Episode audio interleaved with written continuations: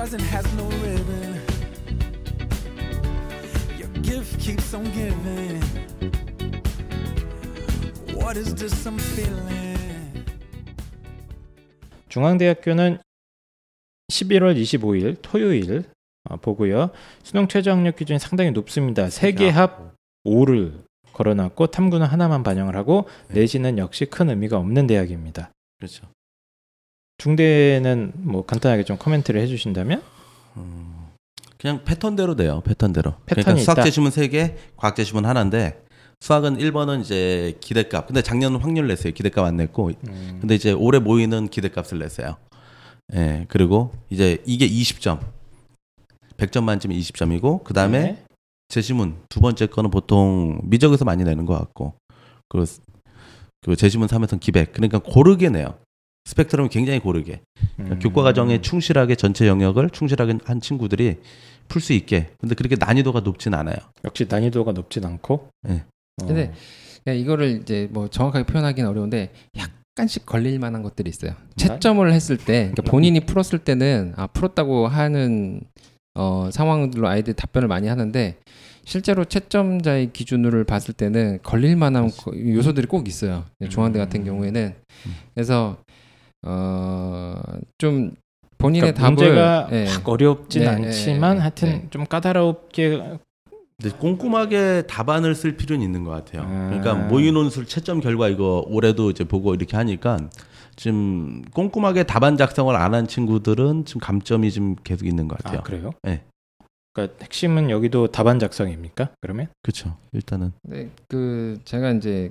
봤을 때는 중대는 골고루 수학적 점수들이 좀 나와줘야 음. 돼요. 골고루? 네, 골고루 좀 나와줘야 기하, 뭐 미분, 적분이 나오기도 하고 그 다음에 뭐 정수 파트가 나오기도 하고 그 다음에 경우의 수, 뭐 확률 그래서 유형화되어 있는 세 문제의 유형이긴 한데 단원들이 사실은 골고루 나와요. 음. 그리고 음.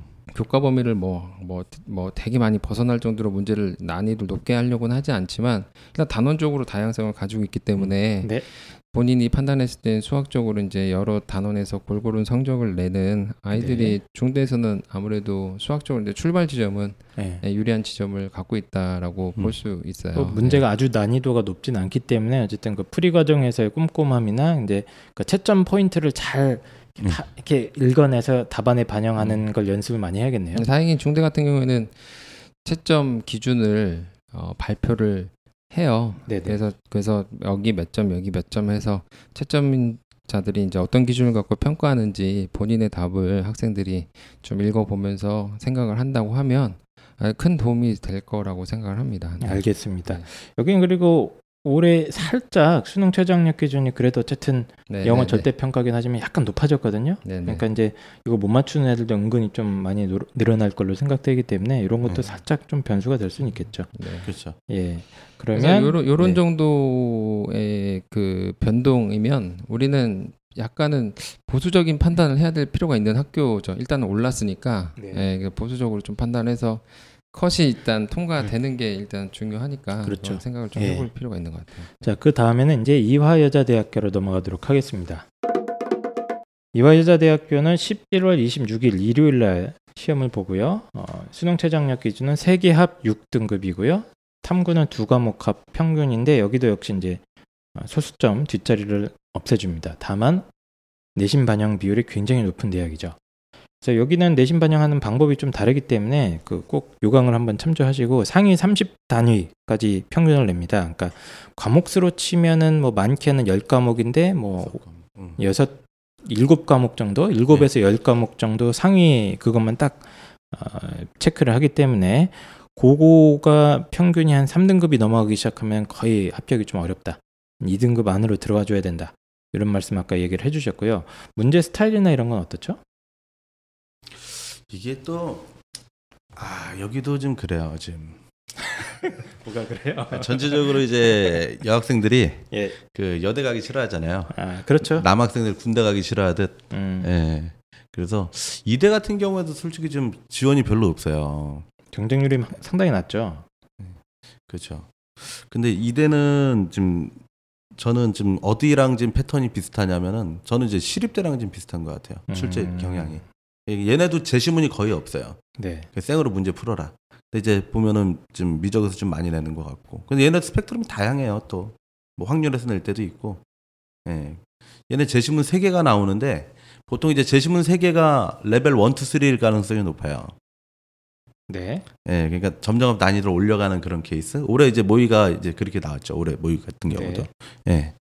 그래서 이대 같은 경우에는 좀 수리적으로 좀 능력 있는 여자들, 여학생들 같은 경우에는 좀 굉장히 유리할 수밖에 없는 음. 예, 그렇게 되고 얘네는 좀 의대가 이제 논술로 또 보잖아요. 그래서 네네. 얘네가 조금 다르죠. 네. 똑같아요. 문제는 똑같아요. 네. 근데 범위가 틀려. 음. 그러니까 적분 범위가 주어져도 전혀 이제 예상해보지 못했었던 범위들이 주어져요. 의대는.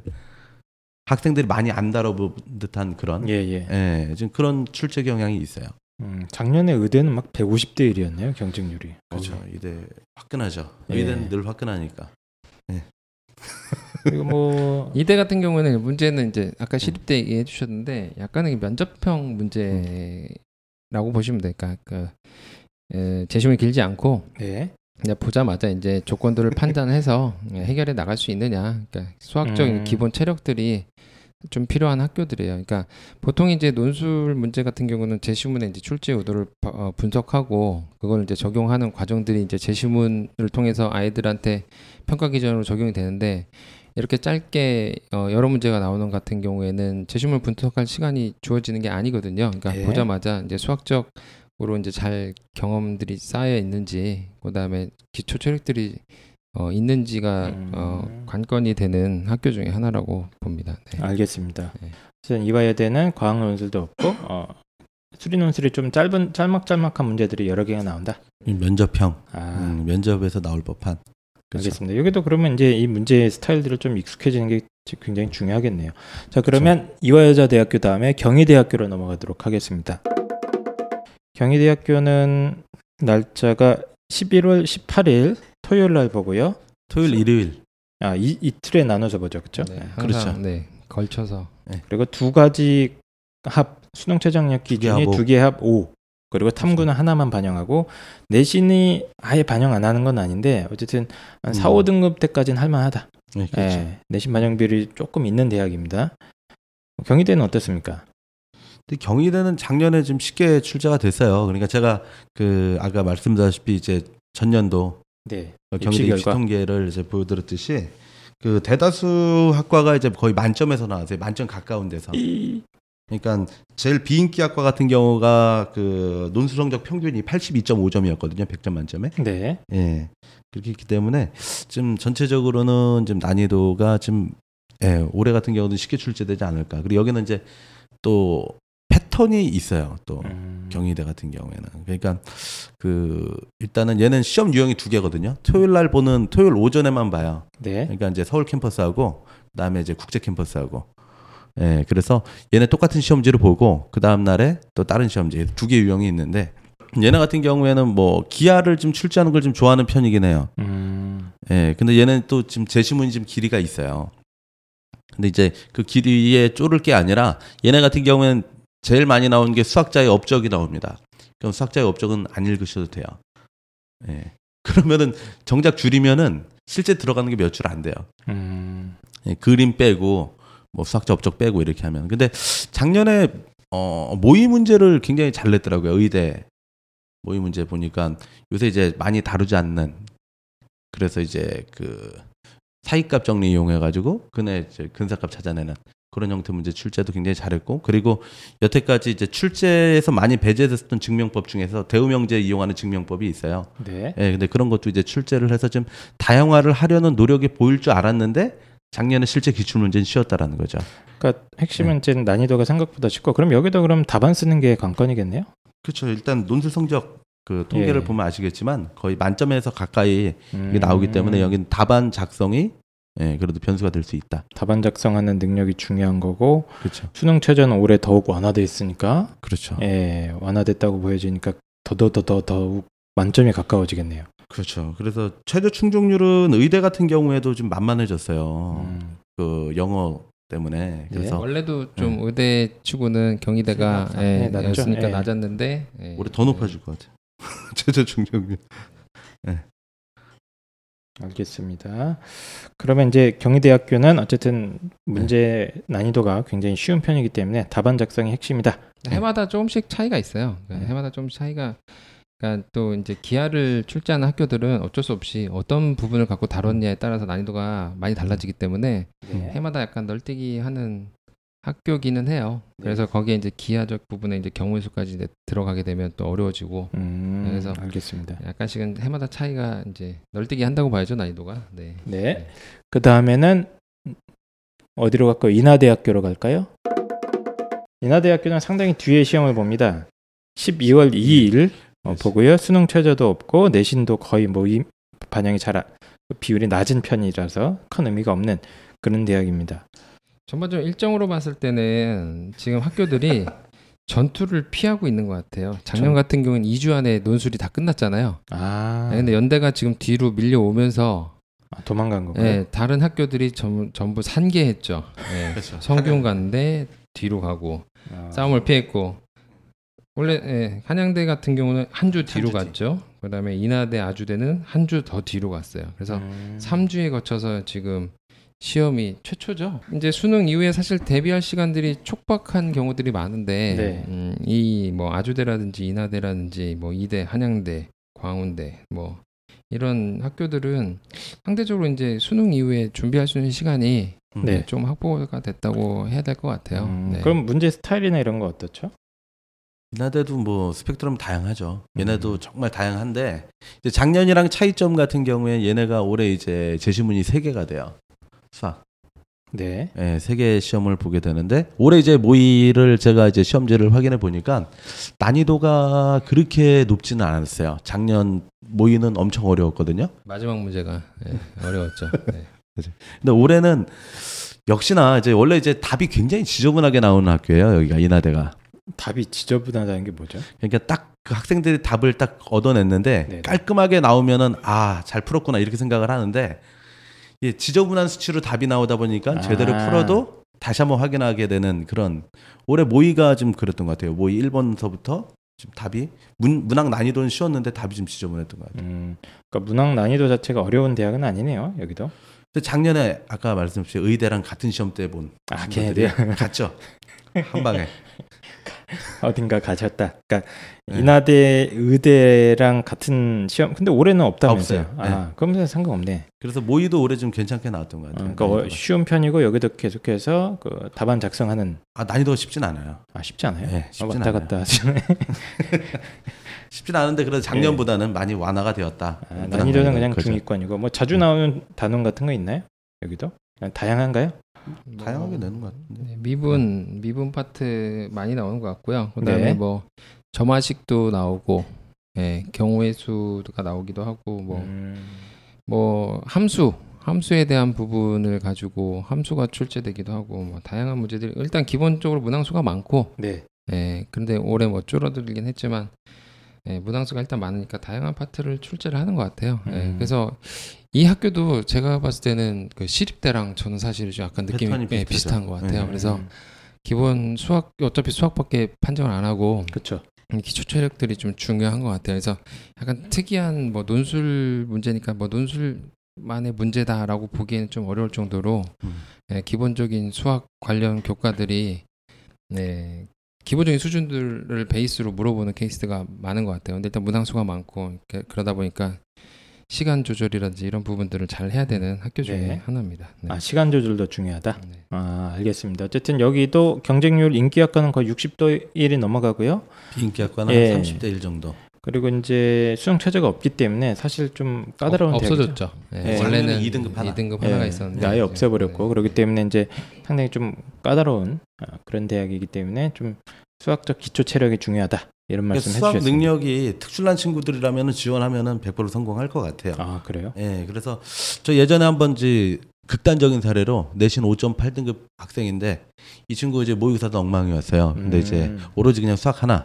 그 음. 전형적인 남고의 한우물만 파는 그런 스타일. 네. 그 친구인데 그 친구가 일단은 그 합격을 일궈냈죠. 음. 예, 내신도 안 좋고 수능최저 간신히 이 등급 하나. 근데 그것도 네. 지구과학 원으로 맞춰서 그래서 예, 합격했던 사례도 있어요. 그러니까 수학적 능력이 굉장히 중요한 학교인 것 같아요. 알겠습니다. 예. 그 다음 대학은 아주대학교 한번 살펴볼까요? 아주대. 아주대학교도 아... 이 비슷한 때 시험을 봅니다. 십이월 이일 보고요. 역시 수능 최저도 없애버렸고, 그리고 내신은 거의 뭐 오 등급 이하만 아니면 크게 손해볼 수가 없는 그런 대학이죠. 네. 여기는 어떻죠? 일단 학교 이름 그대로예요. 제주문 길이도 아주 길고, 아... 네. 문제 난이도도 학교 레벨업이 아주 높고. 아, 그렇습니까? 그렇죠. 그 굉장히 학생들이 싫어할 수밖에 없는 그런 패턴이에요. 네. 그래서 아주대 같은 경우는 일단 제시문 보면 아이들이 많이 다 지치고, 그래서 사실은 우리가 이제 그 대비 수업을 할 때도 힘든 학교 중에 하나예요. 아주대 대비 수업을 하게 되면 일단 제시문을 읽는 시간서부터 분석하는 시간서부터, 그다음에 이제 그 내용들이 이제 우리가 다뤄보지 않았던 상황들을 가지고 제시문을 만드는 경우가 많거든요. 네. 그래서 네, 아주대는 까다로운 유형이에요. 그래서 연대의 어려움하고는 좀 달라요. 음. 네, 그래서 아예 좀 어, 특화된 학교라고, 이런 유형의 학교가 비슷한 학교가 있나 찾아본다고 했을 때 없, 없을 정도로 없을 정도로 네, 네, 아주 아주대는 아주 특화된 아주대. 그렇죠. 네, 그래서 네. 아주. 아주대는 합격하는 케이스를 보면 본인이 음. 뭘 썼는지도 잘 모르는데 네. 아, 저는 뭘 잘 못 쓴 것 같은데 합격이 됐네요. 뭐 이런 케이스가 많이 나오는 학교 중에 하나입니다. 아. 네. 복귀시킬 수가 없어요, 문제를. 여기 아, 그 너무 기니까 이 제주문 아. 뭐 나왔니? 그럼 아... 이런 거는 그럼 그냥 아주대는 네. 진짜 이 대학 문제를 자꾸 접해보는 수밖에 없겠네요, 그냥. 네, 그렇죠. 네. 근데 한 가지 팁이 있다라면 의대를 피하라. 의대와 같은 시간대를. 의대? 네, 의대랑 같은 시간대를 좀 피하면 그래도 아, 좀. 네. 그나마 좀 낫고. 네. 아니면 거꾸로 의대와 같은 시간대에 들어가서 다 같이 망하고 내신 싸움 내신으로 아. 한번 해보겠다. 그런 이상 말도 안 되는. 그리고 논술을 이제 우리가 그 논술 전형에서 시험을 볼 때 수학적인 부분들을 평가하기도 하지만 그 논술 전형에서는 수학 외적인 부분들이 점수화되는 경우들이 꽤 많이 있어요. 그러니까 네. 문항하고 문항이 연결돼 있다든지, 그렇죠. 전 문제의 결과가 이제 못 풀었다고 하더라도 결과가 주어져 있는데, 그러면 주어진 결과를 다음 문제에 갖다 쓴다든지, 이런 수학 외적인 부분들로 이제 점수를 확보할 수 있는 게 이제 아주대에서는 이제 어. 보통 이제 난이도가 높아서 접근을 잘 못한다고 했을 때 되게 강점을 보일 수 있는 상황인 거죠. 그러니까 음. 구조적인 부분들을 좀 판단하고 파악하고 있으면 유리할 수 있는 부분들이 있어요. 네. 음, 알겠습니다. 네. 어쨌든 좀 까다롭네요.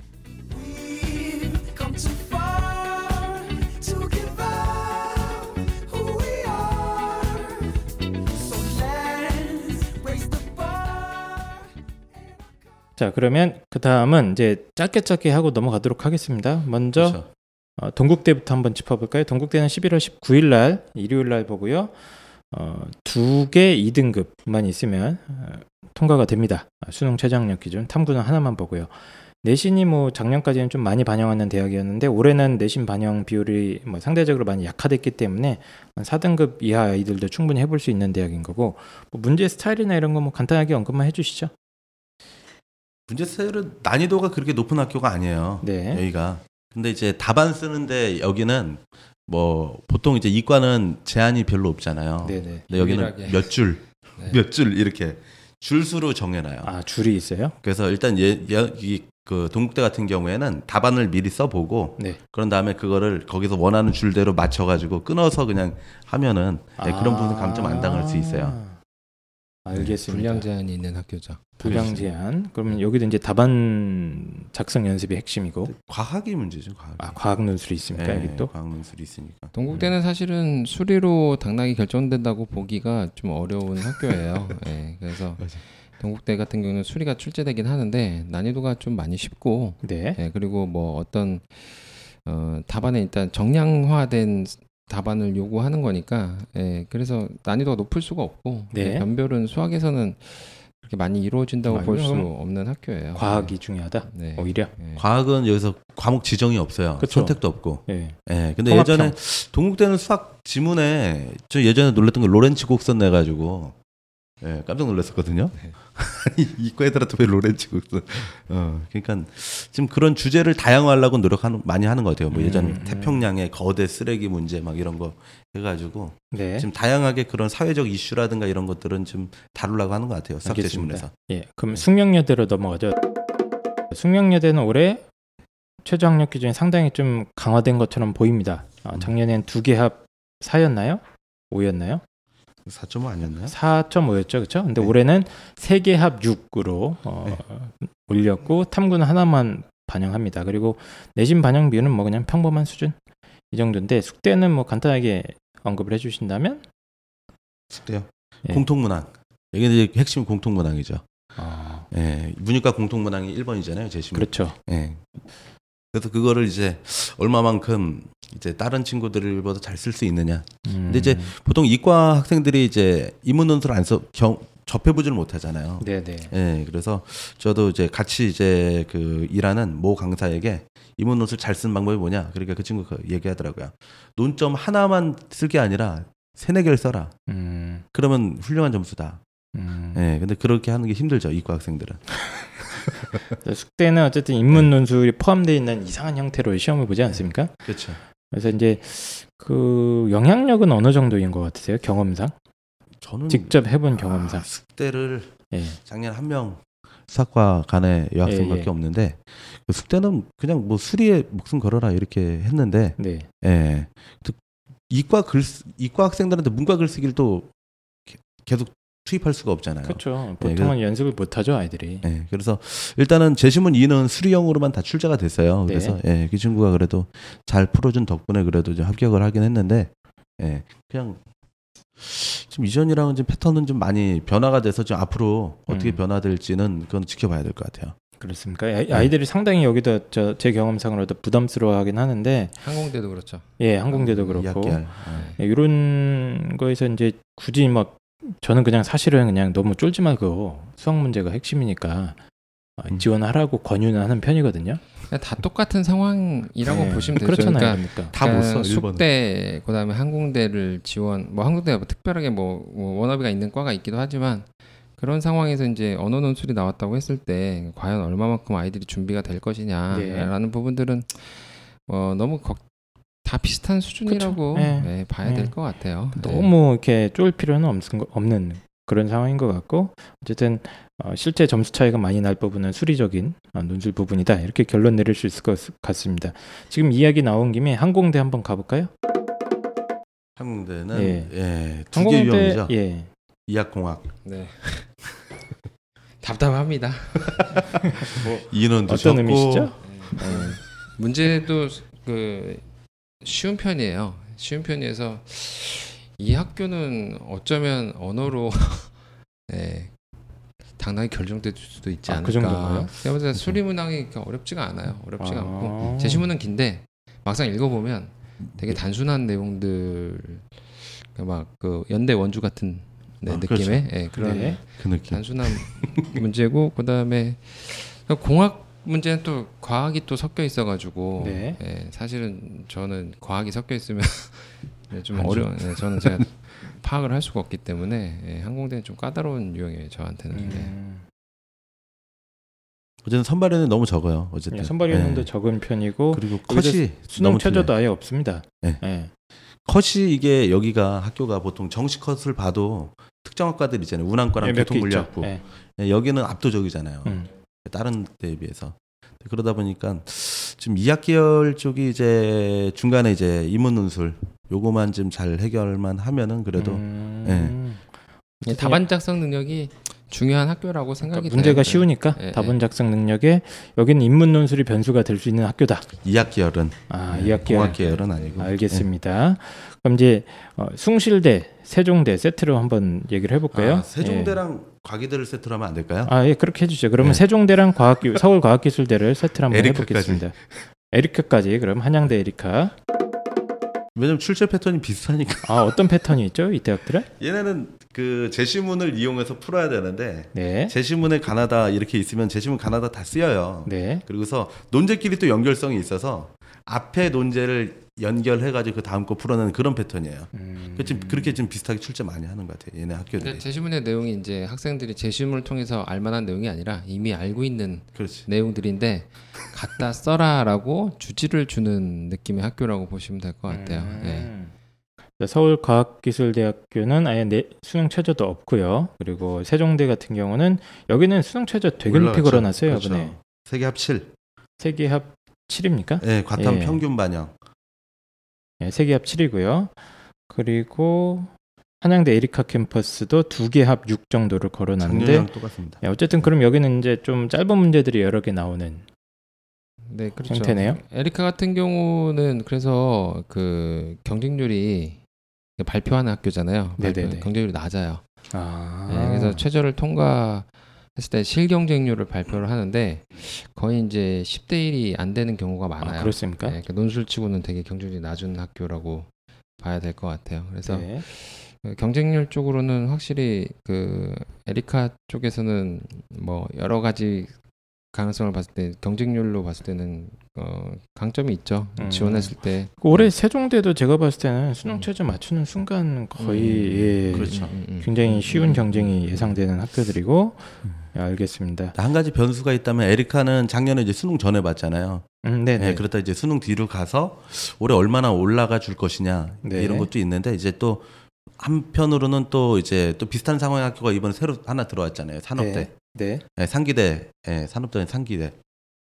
한상기 여기가 이제 원래 적성 보던 학교에서 이번에 적성이랑 논술을 이제 병행하는 네네. 네, 그런 형태라 지금 한번 두 학교 어떻게 될지 한번 봐야 될 것 같아요. 음, 알겠습니다. 한국산업기술대랑 네. 덕성여대도 이제 올해 새로 추가된 네네. 대학들인데 뭐 네. 사실 정보가 없습니다 여기는. 네. 아 예. 덕성여대는 봤었잖아요. 예전에 원래. 봤었다가 예전에 봤다가 없었다가, 없었다가 네. 네. 다시 이제 생겼죠. 근데 뭐 정보가 없기 때문에 그냥 가서 보세요.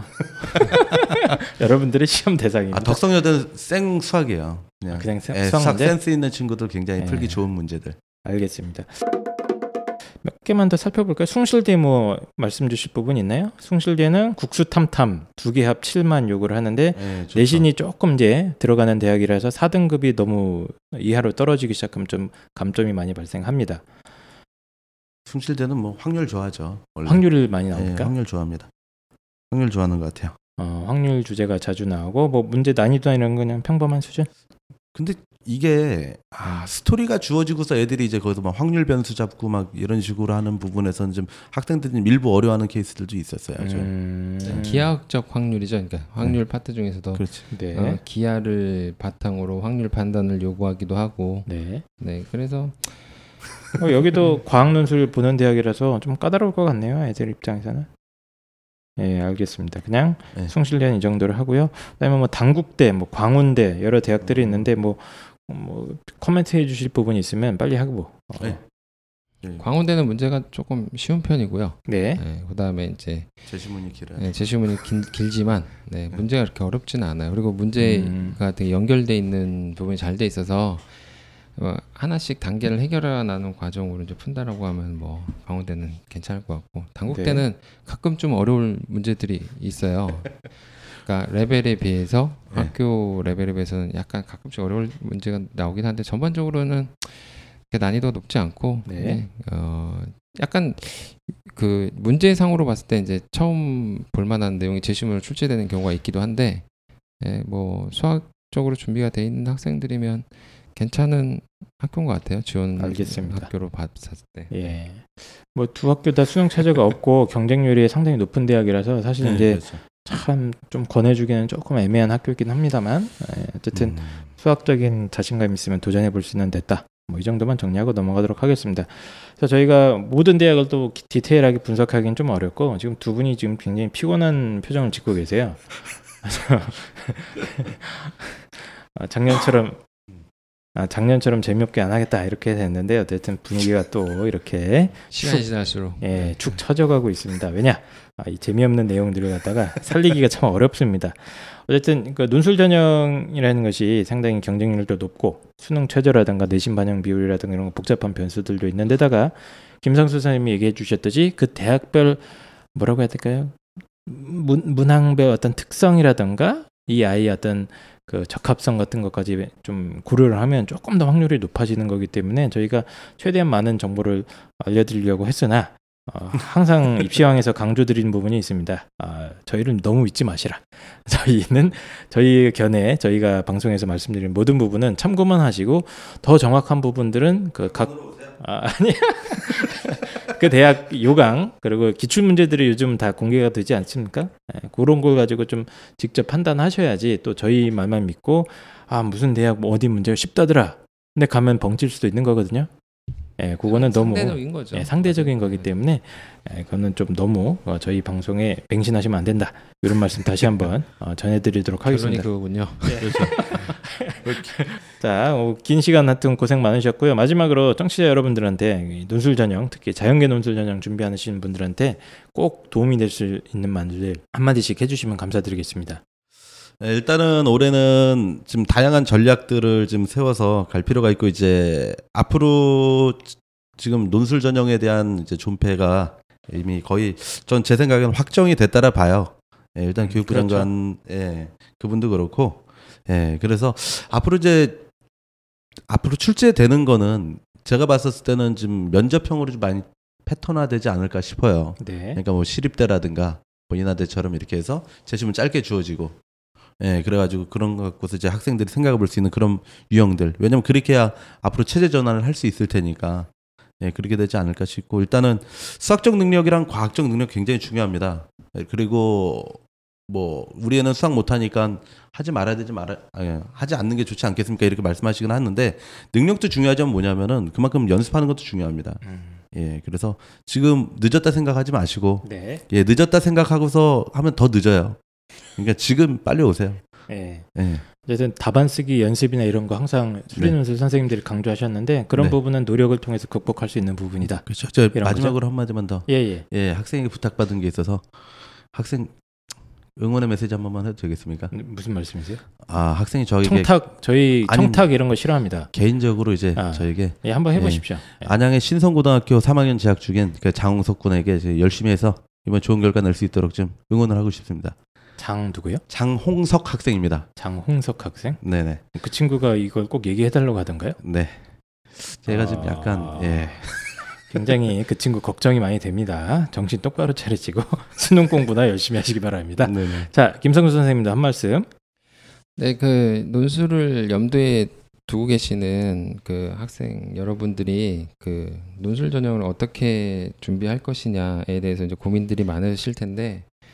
논술 전형이 어떤 전형인지를 먼저 생각을 하시는 게 도움이 될 것 같아요. 기본적인 내용으로는 논술 전형은 그 사고를 요구하고 분석을 요구하고 그다음에 해결을 하는 과정들을 이제 남들한테 어 정교하게 표현할 수 있느냐를 판단하는 전형입니다. 그러니까 뭐 기술적으로 뭐 많은 문제를 푼다든지 어 뭐 어떤 뭐 강의를 많이 듣는다든지 이런 부분들보다는 본인이 사고할 수 있는 시간들을 확보하는 게 중요해요. 고민하고 답안을 써서 본인의 답안도 한번 읽어보고 만약에 채점 기준이 있다면 채점 기준도 체크를 해보면서 실제로 이제 본인이 이제 수학적으로 갖고 있는 능력에 사고나 활용하는 능력들을 어떻게 더할 것인가에 대한 부분들을 계속 곰곰이 생각하시다 보면 도움이 많이 될 거라고 생각이 됩니다. 음. 네, 힘든 준비 과정이고 요구하는 수학적 음, 내용들이